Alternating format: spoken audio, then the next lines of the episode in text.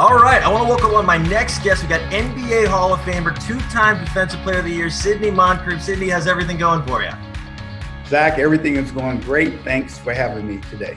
Absolutely, absolutely. I'm glad you're able to uh, talk for a few minutes. So, um, so just talking about your early career. So, w- did you always want to be a Razorback? Not really. I I like football. I was a football guy for years, and then I decided that basketball was going to be what I what I would do.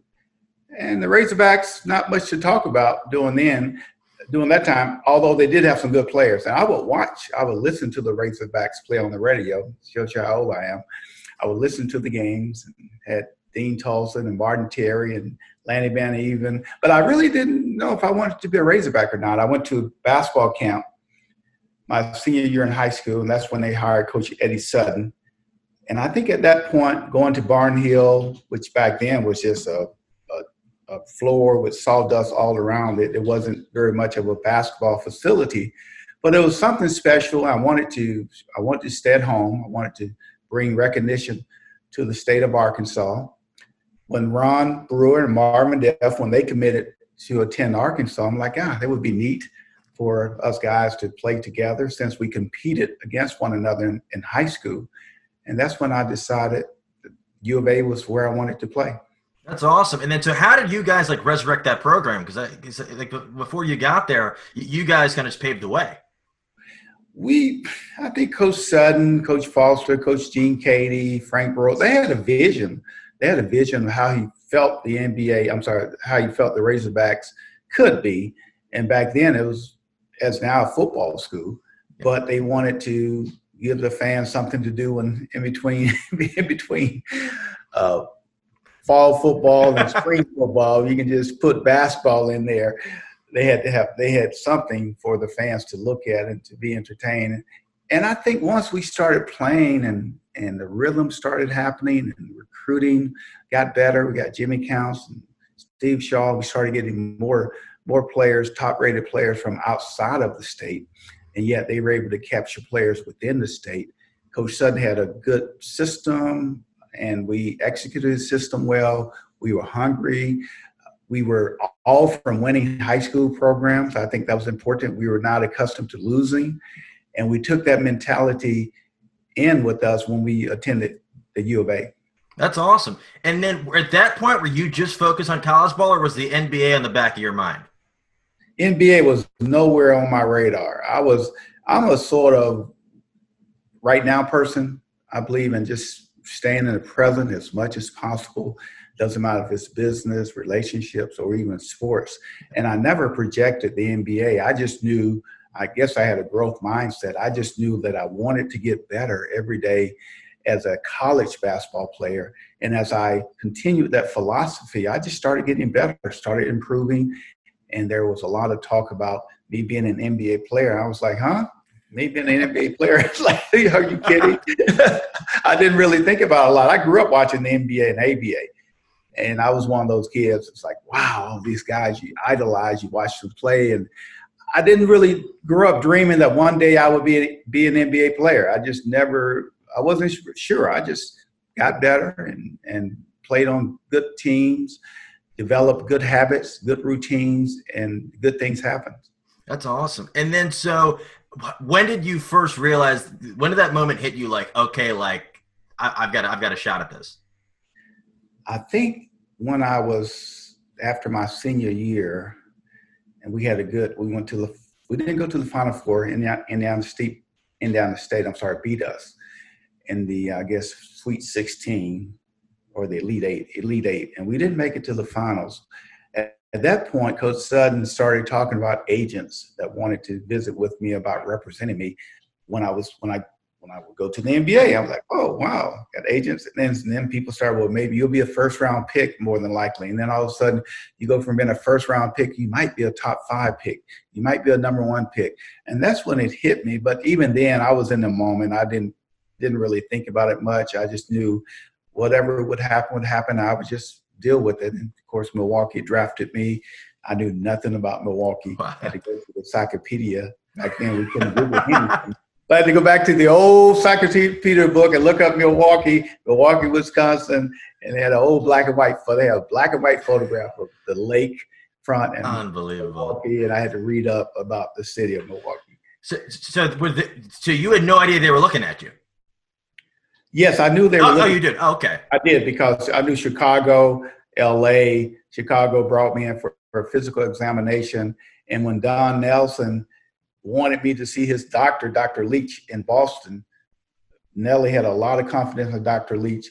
There was a lot of talk about my knees, and most teams didn't feel like I would last very long in the NBA. Nelly sent me to Boston. Dr. Leach looked at my knee and said, "Oh, I think he'll be good for at least five or six years." you know, so and I went to Chicago, and they did a one of those Cybex yeah. tests on my on my knee and they had me just push as hard as I could and it flatlined. I, I didn't have any strength in that. I think it was my left knee. So Chicago was like, no, no way. This kid, he won't last a year in the NBA. Yeah, he did. He did. He did a little bit longer than that. A little bit longer than that. When Nelly sent, me, sent me to Boston, and Dr. Leach looked at my knee, and he, he gave Nelly the okay that's when I kind of felt Milwaukee might draft me. But even I, I heard rumblings about Detroit was going to take me. So I didn't really know. I didn't really care. I just wanted to wanted to play basketball. Uh, was the draft process any similar to it is today, or what was like those ensuing months before you got drafted like? Oh, it was just nothing like now. Nothing like now. Uh, they sent, they brought the top Larry Bird was drafted the year before, yeah. although he came out the year I came out. The Boston Celtics had picked him in the late first round. And so Magic, David Greenwood, Bill Cartwright, myself, we all came to New York for the draft. They only they only brought maybe six or seven oh wow guys to New York during that time. And then we just they had a little press conference when you were drafted took a photograph, photo op, and that was it. It wasn't a lot to it back then. They didn't. They didn't. They, they didn't televise it, did they? No, it was. It was not. On, it was wow. definitely televised. That's wild. We came the day before, enjoyed New York City a little bit, and the next day we they did the draft, and it was. I don't. It was so. It was so mundane. I don't remember very much about it except being in New York and taking photographs. Did you go right to Milwaukee after that? No, I went back to Arkansas, hung out in Arkansas, and they brought me to Milwaukee for a press conference. I think in, during the month of June is when I went to Milwaukee, and that was my first time being in Milwaukee. Actually, it was my first time being in the Midwestern city. Oh wow! Um, I've never been to Chicago. I think I've been to Cleveland for the for the basketball NCAA basketball tournament. So I didn't know what to expect, and it was certainly quite different. I, I liked the people, the vibe of the city was good. I could I could tell it was going to be a good fit good fit for me. That's awesome. And was there any adjustment period to, for you to the pro game, or was it relatively easy for you? Since I played for Coach Sutton, who had phenomenal fundamental teaching, we knew how to pass, dribble. I was not a great shooter at the time, but I knew how to play defense. The only the only adjustment I had to make, and Nelly and Coach John Killilea, bless his soul, he's, he's deceased now they told me I needed to be more aggressive in how I play defense because really? in the NBA, they said you could touch a little bit more. I was accustomed to college where you would move your feet, active hands, but you were not allowed to body up on people in college. And I had to make that adjustment in the NBA. And once I made that adjustment, it was it was fairly easy for me because we were accustomed to working hard. We we came from a discipline system. Nothing was in the NBA was different for me other than the defensive part. A question. So when Bob Lanier got there early, later in your rookie year, what was your first impression when you saw his shoe? Oh, so he has some huge feet. yeah, like no one wants to really look at his feet, but you're drawn to look at his feet because you just yeah. heard so much about it. You kind of want to have a conversation. All of a sudden, your eyes start going down. Going like, down, don't step on me. Don't step on me. Like but I remember, I do remember Bob more for his his shoe size because he was such a cerebral player. He played he played hard. He knew how to play the game. He was a tremendous teammate, and uh, we were just lucky to have him on, on the team. Was was Coach Nelson like, oh, those are bigger than I thought. We need a special order him something. Well, he had he already has custom made shoes. I just wanted Bob to set picks and and elbow people to get me open. He was okay with me. That's awesome. And then so in '84, is it true that you wore a Superman costume on the media guide? Uh, yeah, they had me in a Superman something. I still have the media guide, and it's pretty, it's pretty cool. And they have they had a a tie like blowing in the wind, and I had a Superman shirt on, and I didn't know what I was doing back then. Just like now, they tell you what to do, and you just do it. You don't really think you don't really think anything of it, uh, but you just do it. And then years later, you look back and say, "Did I really do that?" I guess I did. And then so 83 and 84, you won the first two Defensive Player of the Year awards. Who was the toughest player for you to guard? I don't. Andrew Toney was very difficult to guard because of his quickness, and he had a great first step. He can shoot a three pointer. He could drive the ball. He could post you up. He had so many different things he can do offensively with the basketball. But if I looked at a roster, there were there were some tremendous offensive players yeah. that gave me trouble. It wasn't just one or two. Of course, when Michael Jordan came into the NBA, uh, that was a big problem guarding him or, or attempting to guard him. There were a lot of guys that could just flat out play basketball Gus Williams. People don't talk about Gus Williams, Seattle Supersonics. Oh, he was a handful when you tried to guard him. Isiah Thomas. You could just go down the list. Any great player I had to guard. That was my primary assignment. So I, have guarded a lot of guys, or attempted. Let me underline. Yeah. Attempted to guard a lot of great players. George Gervin, six nine, had to guard him. He could post up, finger roll, jump shot, he could jump hook, Kareem hook. He could do everything offensively. Why do you think that only five guards have won it? I think it's just easier for bigger players to get recognition because they quote block shots and they're there to and and and rebound is actually a part of defense. Yep. Rebounding, finishing off finishes off your defensive possession. So I think big guys are better rebounders. They're closer to the basket. They block more shots. And when you're a guard, you're doing a lot of the grunt work. People don't don't recognize it as much unless you're really a standout. It's just easier for big guys on the defensive end because they don't have to move. There's no. you go from one one side of the paint to the other. Where guards, we had to go from the corner to the top to the paint, and it's just a lot more movement involved when you're playing on the perimeter. Who do you think is the most impressive defensive guard in the league today? I don't know. I I, I follow the NBA. I watch it, and I would have to see guys play to, to even answer that question. Uh, you, if you gave me a name, I'd probably say, yeah, him, if I really thought they were a good defensive player. But I know there's one or two that sticks out in my mind, but they need to start playing again so I can remember players' names. I couldn't even tell I couldn't tell you what that would be right now. And then so I have a question. So after after you ten seasons in Milwaukee, you took a little bit of a hiatus and then you came back. What what made you want to kind of hang it up and then what prompted you to come back? I wanted to make sure that I had gotten every inch of basketball out of my system. You never really get out of your system. I didn't want to. I, a lot of people say a player can play too long, and I just disagree with that. I think a player should play as long as they feel they can enjoy the game of basketball and be competitive. You certainly won't be at your superstar state as you get older, but you can enjoy the game. You can make a contribution, and you you won't retire later and say, "Gosh, I wish I would have played longer." I didn't want to do that. I'd rather have I would have rather have stayed in the game too long than to have retired too quickly. Did you did you ever reach out to Kareem or Oscar about their time in Milwaukee while you were there? Uh, no, we have those type of relationships, and plus communication was different back. I mean, now you can email or text, or yeah. there's a lot of ways you can contact people now. Back then, you didn't even have a mobile phone until halfway through my career. So it was either you saw them or you you uh, used the phone to call people. The regular, um, do people know what the traditional phone is? You you know the one you pick up. Yeah, the, the, that, people probably don't even know. the phone. I, I, I, couldn't use it. I my, my, my grandmother used to have one in her kitchen, but like I was always wondering like how do you what do you get? Spin is it? Yeah, you dial or, or hit the button. Apparently, they're much better, much better quality than the ones we have today. So maybe they should bring them back. I don't know. You would have to. So well, you can't take it with you. Today, you could. No. You are always occupied with your phones, but back then it was. Yeah. It was just one phone and call waiting, and that's all you had. Yeah, you, that's the kind of thing when you get to bring it to the other room and you tie it around your arm and you're just kind of like leaning to make sure you don't disconnect the whole thing. Yes, yes. so, um, so what what led to you going to Atlanta? I've always liked the Hawks as an organization, and I, I like their team. It's something certain cities you like, and so, so when I decided to come back, I wanted to make sure I played in a place that I that I liked.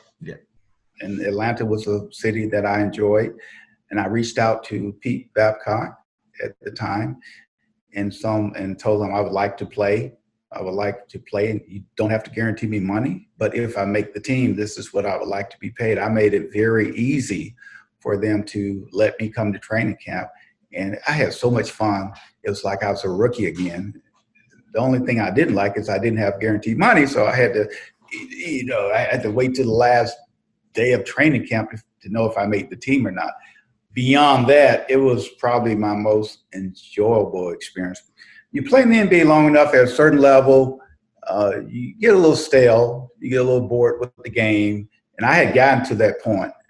I needed something to get me recharged and coming back. That's it, it recharged my spirit and allowed me to play basketball one more year. I would have played two or three more years had someone offered me a contract. Really? But that was they, they told me it was time. When you don't get a contract, people are telling you it's time to leave the NBA. I had offers to play overseas. Oh, really? I, I never knew that. Oh, interesting. So, would Doc Rivers ever be like, "Hey, like it's practice. Like you don't have to stick me that well." You- But Doc, when I was in Atlanta, Yeah. yeah, well, I played against Doc when he was at Marquette and he was play summer basketball. Then, of course, when we played Atlanta in the playoffs, Doc was just a terror. He would just give us all types of fits. And that Atlanta team was Dominique, Doc Rivers, Moses Malone, Well, what a team. Spud Webb, Kevin Willis, uh, Kevin Battle. It was a good team. It was Yeah. a really good team. Jon Koncak. We had some very, very good players on that team. And then, so what, at, at that point, you kind of knew you were ready to move on. And I saw that was was there. I saw that there were some rumors about you potentially kind of moving into politics.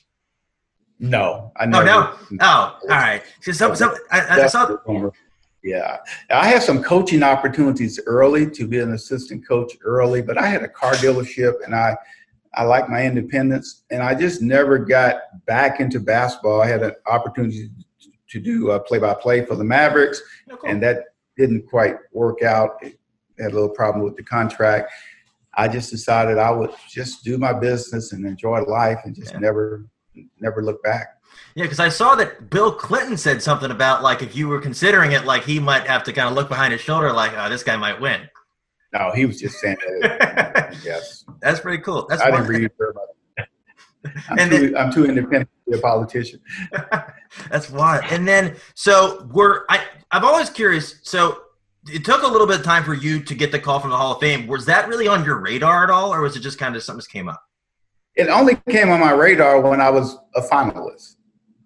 But I wasn't one of those players seething and saying, why am I not in the Hall of Fame?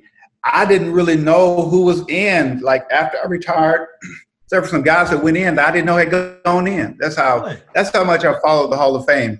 And then when I got in the Hall of Fame, I was like, oh, they're in. Oh, they're in. So I was, it was okay either way. I'm glad I'm in the Hall of Fame, Yeah, but definitely. either way, I, I, I was okay. What was that phone call like when they let you know? It was exciting. Uh, well, it was more exciting for my wife than for me.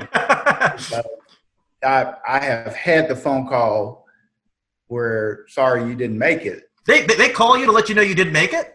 Yes. Oh, I didn't know that. That's interesting. I, I thought you just find out. That's interesting. Wow. Yeah, because it's only it's only but eight to ten finalists, maybe Yeah. sometimes more, and so they will call and say, "Oh, you you came up short." I got that call once, so when I got the call that I had made the Hall of Fame, I just said, "Cool," and you know, now people can stop asking me, "Are you in the Hall of Fame?" Or they can stop saying, "Man, you should really be in the Hall of Fame." I can say, "Well, I am." hey, hey, that's awesome. And then, so talking about the Bucks now, what was your first impression of Giannis when you first saw him play?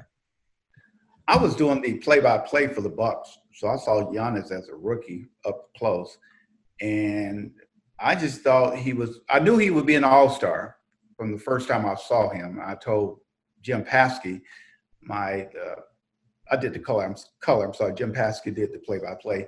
And I told Jim Paschke, I said, when this kid learns how to play at a high level more consistently and play defense, but just play at a high level more consistently, yeah. he'll, he'll, he's going to be an all-star. But he's ex, he's exceeded my expectations because he has a very he has a strong drive to get better and to, to keep keep accomplishing things on the basketball court that most players most players have the mind they, they have it in their minds but they don't have it in their hearts. And Giannis is a player that has it mentally and he has a heart to be great and he has the size and all the physical attributes. Mentally he has a mental capacity and he's putting he's putting it all together to become a great player absolutely so do you like their chances this year I love I love their chances this year. I still like their chances. You if you were the best team when everything stopped, yep. I don't see why you wouldn't be the best team when everything starts back up. Uh, they have a coaching staff that knows what they're doing. They're going to be ready to play, and yeah, I like their chances. Then I have a question. So, if you were in the league today, with everything going on in the world, with the ongoing pandemic and the ongoing with the protests happening around the country to put an end to systemic racism, everything going on in the country, and they said, "Hey, we want you to go to this bubble in Orlando," would you go? Oh yes. Interesting. Absolutely. It's only for a short period of time. Yeah. It's not, it's not you're not sentenced to life there. No. It's just the situation says this is what we this is what we must do. Do you love to play basketball? Absolutely. Well, what's the chances of you getting COVID nineteen? Very slim. What is the chances of you dying if you get it? Very slim. Let's go ball. Let's go play. Yeah. And that's what I would do. Yeah, because I saw they, they laid out like all the amenities and stuff. They got like hikes and they got like a 24 hour they got like ping pong and like it, it looks it sounds like camp it sounds like summer camp it's like it, it yeah it, would be it's probably hot it's probably hot though it's probably really hot that's the only yeah it'd be challenging it reminds me when i played in the world university games in Sofia, bulgaria and we were in a isolated situation oh. in a foreign country so at least they're they're here in our country i think they'll be okay it's like i said it's a short period of time yeah, absolutely. And then so I just have um so I know you're involved and you involved a lot of organizations. You've written a couple books. Uh, do you want to speak uh, like a, some of your businesses, like kind of uh, uh, about them? Yeah, we we are we are a people development company. We develop and deliver curriculum oh, and cool.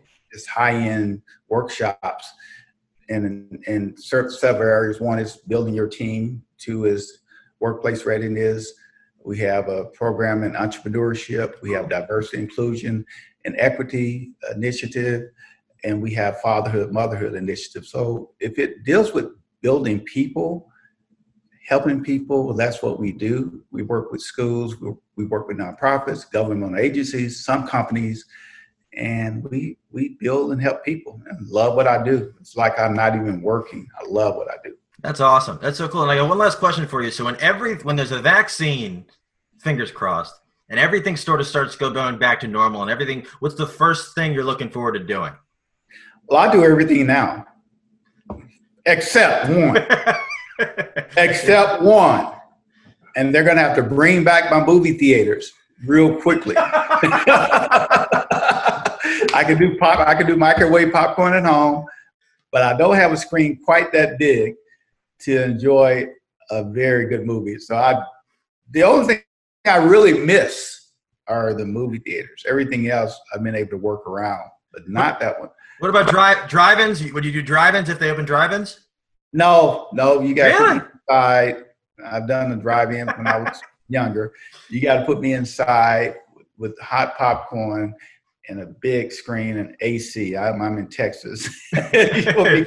That, that's funny. I, I, did, I, did not expect that. That's just that's wild. It's honestly with all the places, you know, everybody's pushing back all the movies this year. I'm like, why wouldn't you just like put them out early so people could watch them now? People have nothing to do. Put them out now. I'm like, this, it's wild. But this has been so much fun. And for people that don't already, how can they find your your, your company and how can they find you on social media if they're not already following? Yeah, they can go to sidneymoncrief.com and sidneymoncrief.org. We have a for-profit, sidneymoncrief.com, and then we have a nonprofit, sidneymoncrief.org. And we're doing a lot of work on this diversity, inclusion, and equity right now. Awesome. And we were doing it beforehand because I think that's one of the most pressing issues that we have before us. And it's and I tell people it's not just about talking about it; it's about getting Doing. people engaged and connecting yes. Uh, and we do workshops to do that, to get them connected, working together, not just having town hall meetings. Yeah. And find a way that we can just see each other as humans. Yes. And not group everyone, stereotype everyone, and be nice and be kind and just help this world grow better that's our focus in addition to the other things that we do. That's awesome. That's awesome. Well this has been a ton of fun. This has been awesome. I, I can't wait for movie theaters over but that's that I, that that's funny you said that. That's why but yeah honestly like i, I always see driving by and i'm like man like what if they opened up to like five people? Either five people do pri- private you could probably get a private you could uh, and just think the devastation people talk about we know we have a health issue crisis yeah. with the pandemic. But when you think about the economic devastation, because every one of those movie theaters employed yeah a, a, lot of people. Oh yeah. So every time I drive by one that's closed, I really think more about someone's livelihood has yeah. been taken away more than I think about me watching a movie. Yeah. Uh, and so we we're we'll continue to work together to get this country back to where it should be. Absolutely, they should honestly. I've, I've said it for a while. I think they should rent out. They should do movie theaters. Should do like they should air like sporting events. Like you could like, oh, pay, yeah. that'd, be, that'd, be, pretty cool. You could like do like NFL, NBA, be awesome. But yeah, but this has been so much fun. Thank you so much again. I'm glad you're doing well. And this this has been awesome. Thank you so much for chatting. Right, thank you, back. Appreciate Bye. it. Appreciate it.